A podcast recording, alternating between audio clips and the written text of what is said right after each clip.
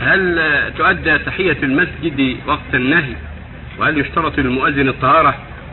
لا بأس أن تؤدى في وقت النهي وهو أفضل وقد اختلف العلماء في ذلك.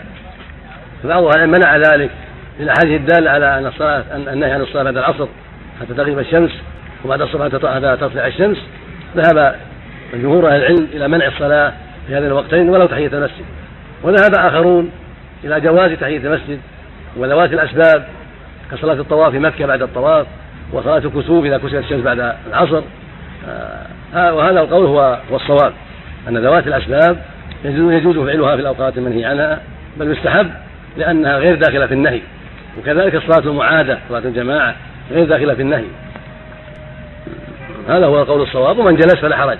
لا ينبغي التشديد في هذا من جلس في وقت النهي ولم يصلي التحية فلا بأس ومن صلى التحية فهو أفضل ولا ينبغي في هذا النزاع. ولا الشدة ولا الحرج بل ينبغي في هذا التوسعة لأن الأدلة واضحة في المقامين مع هؤلاء ومع هؤلاء. الإنسان يسأل عن آه، السؤال هذا فيه فقرة.